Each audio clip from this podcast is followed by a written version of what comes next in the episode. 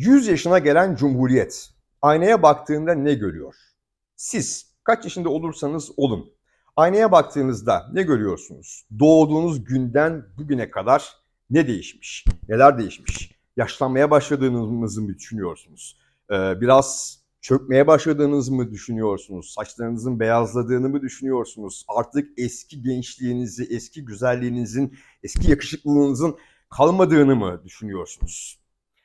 Halbuki öyle değil. İçinizde bir enerji var, içinizde bir ruh var ve o ruh hala canlı. 100 yaşındaki Cumhuriyet peki aynaya baktığında ne görüyor? Biraz bunlardan bahsedelim bugün.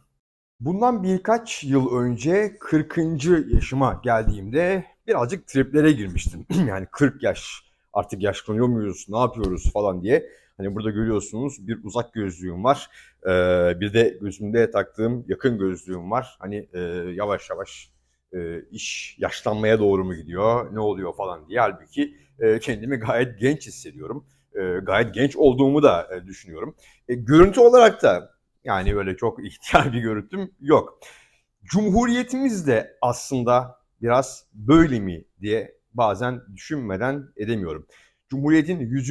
yılını kutluyoruz bu hafta. Bundan tam 100 yıl önce Mustafa Kemal ve arkadaşları mecliste bir anayasa değişikliği teklifine evet oyu vererekten Cumhuriyeti ilan ettiler.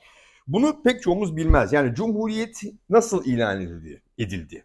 Cumhuriyetin ilan edilmesi demek ne demek? Teknik olarak Cumhuriyet'in ilan edilmesi bir anayasa değişikliği teklifinin Türkiye Büyük Millet Meclisi'nde genel kurulda e, oylanarak kabul edilmesinden ibaret. Yani e, Cumhuriyet'in devletin rejiminin, Türkiye Cumhuriyeti Devleti'nin, e, Türkiye Devleti'nin rejiminin cumhuriyet olduğunu e, söyleyen bir anayasa e, değişikliği teklifi e, mecliste e, oylandı, eller kaldırıldı, kabul oyları verildi ve e, bu teklif yasalaşınca Cumhuriyet'te ilan edilmiş oldu. Aslında teknik olarak böyle ama e, anlam olarak pratiğine baktığınızda e, sadece bir kanun değişikliğinin yürürlüğe girmesinden öte bir toplumun e, bir coğrafyada yaşayan Anadolu ve bir kısım Trakya topraklarında yaşayan e, ciddi sayıda insanın hayatını, onların çocuklarını, torunlarını e, kuşaklar sonrasında ilgilendiren çok önemli bir kanun değişikliğiydi bu.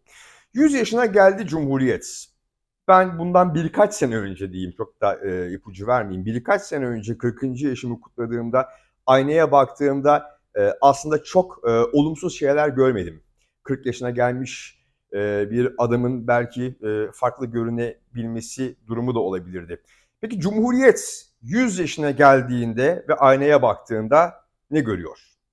İhtiyarlamış, bitmiş, yüzünün rengi, gözlerinin e, feri kaçmış bir tip mi görüyor 100 yaşındaki Cumhuriyet aynaya baktığında? Yoksa hiç 100 yaşında göstermeyen, çok genç, çok dinamik, kurulduğu günkü heyecanı hala taşıyan, hala hisseden bir insan gibi mi olur Cumhuriyet 100 yaşında aynaya baktığında? Aslında bunu farklı boyutlarıyla konuşmak, tartışmak gerekiyor. Çünkü e, yekpare bir e, fenomenden, bir olgudan söz ediyor değiliz. Cumhuriyetin artıları vardı, eksileri vardı. Kurulurken de vardı. Mustafa Kemal Atatürk'ün e, hayatta ve Cumhurbaşkanlığı yaptığı süre içerisinde de bunlar oldu. Devamında dünya konjonktürü, İkinci Dünya Savaşı, e, İsmet İnönü'nün milli şef dönemi, devamında Bayar Menderes ikili iktidarı dönemi, onun e, sonrasında 27 Mayıs, onun sonrasında tekrar askeri bir vesayet altında sivil bir demokrasi, demokrasimsi bir dönem. Bu demokrasimsi dönemin devamında 12 Mart muhtırası, devamında çok kanlı bir 10 yıl, ve bir 12 Eylül baskı ve zulüm rejimi. Ardından yine o 12 Eylül'ün vesayeti altında geçen Özal dönemi, Özal yıllar. 90'lar Demirel'in dönüşü, Şapka'nın geri dönüşü. Ee, devamında bir istikrarsızlık dönemi, koalisyon hükümetleri, SHP'nin daha sonra CHP'nin ortak olması ve 2002 yılında Recep Tayyip Erdoğan'ın iktidara gelip 21 yıldır Türkiye'yi yönetiyor olması. İşte birkaç cümlede, birkaç saniyede 100 yılın özeti size. Bütün bu süre içerisinde Türkiye'de çok önemli gelişmeler oldu. Örneğin bugün kadın A milli voleybol takımımıza bakın. İşte Cumhuriyet böyle bir şey ortaya çıkardı. Ee, yazarlarımıza bakın. Mesela Yaşar Kemal'e bakın. Orhan Pamuk'a bakın. Ee, sanatçılarımıza bakın. Bir piyano virtüözümüz Fazıl, Fazıl Say'a bakın. Geçtiğimiz sene kaybettiğimiz Suna Hanım'a, Suna Kan'a bakın. Ee, farklı diğer alanlarda e, gerçekten çok başarılı olmuş. E, dünya çapında isimlerini duyurmuş, e, duyurmasalar da olur bu arada. E, çok yetenekli e, sanatçılarımıza bakın, yazarlarımıza bakın. E, bugün geldiğimiz noktada Türk gençliğinin dünyayı tanıyan, bilen, e, kafası çalışan, e, nasıl çalıştığı ayrı bir tartışma konusu olmakla birlikte bir yeni kuşağın e, oluşmakta olduğuna bakın. Tüm bunlar aslında Cumhuriyet'in Türkiye'de çok önemli şeyler yaptığını gösteriyor. Bugün gelinen noktada eleştirdiğimiz başta söylediğim gibi tabii ki de olacaktır. Yani Cumhuriyet aynaya baktığında şuralarımda birazcık kırışıklık var galiba diyecektir. Gözaltı torbalarım birazcık oluşmuş, gözlerimin altı biraz morlaşmış diyecektir. Birazcık sanki hani sağ göz kapağım e, hafif düşüyor diyecektir. Şuradan birazcık kulak memem sarkmış diyecektir. Göbeğim biraz çıkmış diyecektir. Biraz kamburum oluşmuş diyebilecektir. Ama e, canlılığından, e, insan e, insan nasıl diyelim insan yetiştirme, insan kaynağı oluşturma e, kudretinden, yeteneğinden aslında pek bir şey kaybetmiş değil Cumhuriyet. O yüzden e, özellikle ülkenin batısında, seküler kesimlerde e, umut, umutsuzluk ikilemi arasında e, konuşup duran, düşünüp duran insanlara şunu söylemek istiyorum. Umudumuzu kaybetmemiz için gerçekten hiçbir sebep yok. Cumhuriyet'in 100. yılında bunu ifade etmek istiyorum. Umudumuzu gerçekten kaybetmemeliyiz. Çünkü Osmanlı İmparatorluğu'nun da en kötü döneminde, hiç kimsede umut olmayan bir dönemde e, umutlu insanlar, mücadeleci insanlar vardı. Onlar bir şeyler yaptılar ve e, bir düşüşü, bir aşağı inişi tekrar pik yapabildiler. Şimdi de aslında Cumhuriyet belli bir noktaya çıktıktan sonra, pikini yaptıktan sonra belki birazcık aşağı doğru e, seyirtiyor gözükebilir. Ama tarih çok geniş bir e, zaman dilimi, tarihin bütününden bahsettiğimizde. Şu anda birazcık hani e, trend aşağı doğru gitse daha sonra tekrar yükselecektir. Ve sonra belki tekrar düşecektir. Tarihin, tarihin akışı böyledir. Ama bunlar birkaç ayda, birkaç yılda e, yaşanıp geçen inişler çıkışlar değil. Toplumların, ülkelerin tarihi öyle bir insanın hayat süresi içerisinde e, çok fazla değişkenliğe uğrayabilecek nitelik taşımıyor. Türkiye için umudumuzu elbette ki e, muhafaza edeceğiz. E, etmememiz için dediğim gibi bir sebep yok ama belki bizim ömrümüz hatta bizden bir sonraki kuşağın ömrü de o piki görmeye belki el vermeyebilir. Kendi yaşadığımız dönemin e, olumsuzluklarını düşünerek gelecek için biz bu dünyadan gittikten sonra olacak bitecekler için umutsuzluk beslemeye hiç gerek yok. Sadece kendi şanssızlığımızdır deriz. Böyle bir döneme denk geldik. Böyle bir dönemde yaşamak durumunda kaldık. Ama önemli olan tarih bilinci. Geçmişte ne olduğunu biliyoruz, neler yapıldığını, ne noktaya gelindiğini biliyoruz. Şu anda ne olduğunu görüyoruz. Dolayısıyla bundan sonra işin nasıl gideceğine yönelik de çıkarımlar yapabiliriz.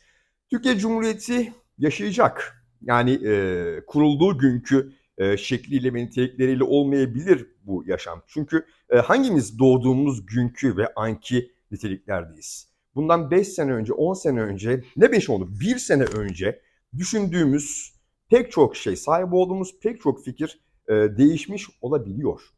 Ve o günün şartlarında yeni konjonktüre göre yeni bakış açıları edinebiliyoruz. Yeni bir duruş ortaya koyabiliyoruz. Devletler için de bu böyle. Türkiye Cumhuriyeti içinde bu böyle oldu ve olmaya devam edecek.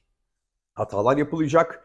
E, bu hatalardan ders çıkarılacak. Bakın önemli olan nokta bu. Ders çıkarılacak. Ders çıkarılabilirse eğer e, bu yükseliş çok daha kısa bir süre içerisinde belki gerçekleşebilecek. Ama e, bir gaflet, Mustafa Kemal Atatürk'ün kurucunun söylediği gibi bir gaflet, delalet, hıyanet gibi bir e, yapı, bir hal içerisinde olunursa e, o dersi belki o gaflet ve delalet içindeki kuşaklar çıkarmayacak ama belki bir sonraki, iki sonraki kuşaklar çıkartacak. Bu da biraz zaman kaybettirecek. Bütün mesele bu. Dolayısıyla kendimizi 100. yılda kötü hissetmemiz için, umutsuz hissetmemiz için hiçbir gerekçe, hiçbir sebep yok. Sadece şunu düşünmemiz gerekiyor. Biz bu çağın insanlarıyız. Biz bu dönemin, bu e, devrin çocuklarıyız. Gördüğümüz bu, yaşadığımız bu. Önemli olan etik, ahlaklı, dürüst, doğru, vicdanlı bir e, tutum, bir tavır sergileyebilmek. Sınıfsal yapımıza göre, elimizden gelene göre ne gerekiyorsa ve ne yapabiliyorsak onu yapabilmek, onu söyleyebilmek. E, varsa e, çocuklarımızı, e, evlatlarımızı bu güzel anlayışa, bu ahlaklı, doğru, vicdanlı anlayışa göre yetiştirebilmek. Sonrası zaten tarihin akışı içerisinde ister istemez kendiliğinden oluyor. Hiç ama hiç merak etmeyin. Cumhuriyet'in 100. yılında düşüncelerimi paylaşayım istedim sadece e, bugün sizlerle. Çok teşekkür ediyorum. E, Cumhuriyet'in 100. yılı kutlu olsun. Bu güzel yıl dönümüne, bu 100 rakamının e, geçildiği, bu kilometre taşının geçildiği yıl dönümüne şahit olabilmek e, gerçekten bir mutluluk. E, bu ülkenin kurucusu, kurucu atası Mustafa Kemal Atatürk'ü ve e, kurucu kadroyu e, sevgiyle, saygıyla analım efendim. E, onları anlamaya çalışalım. E, ondan sonra gelenlerin neleri doğru, neleri yanlış yaptığını da anlamaya çalışalım. E, ve gelinen noktada zaten bugün nelerin doğru, nelerin yanlış yapıldığını anlamaya başladığımızı göreceğiz. Ve bundan sonrası için de neyi nasıl daha doğru yaparızı daha doğru, daha net bir şekilde belirleyebileceğiz. Yaşasın Cumhuriyet. Cumhuriyet'in 100. yılı kutlu olsun. Hoşçakalın.